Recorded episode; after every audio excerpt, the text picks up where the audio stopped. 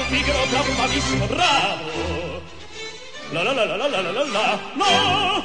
Fortunatissimo bravo. Hi, everybody. Welcome back. My name's Mike. This is the Let's Speak Italian podcast, and this is your Wednesday lesson, lesson number 18. Now, before we begin, I just wanted to let you all know that this podcast has had over 200,000 downloads, which still just amazes me. But uh, I wanted to thank you all for listening and to continue to tell your friends about the podcast. As I've said before, the best way for you to learn is to speak the language with someone else. Also, please do me a favor and visit the website at letspeakitalian.net and take my listener survey. It will help to get a good idea of what you all would like to get out of this podcast.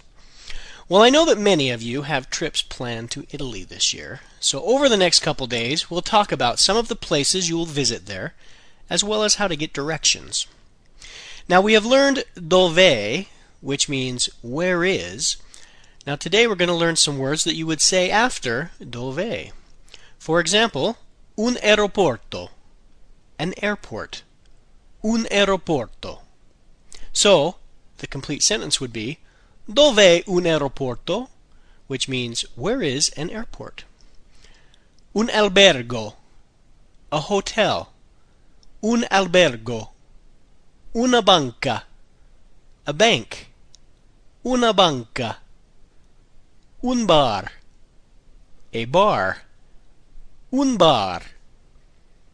Un caffè, a coffee shop. Un caffè. Una chiesa, a church. Una chiesa. Un cinema, a movie theater. Un cinema.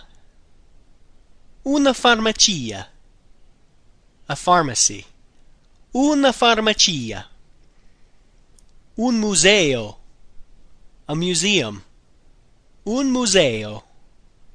Un negozio, a shop or a store. Un negozio. Un ospedale. A hospital. Un ospedale.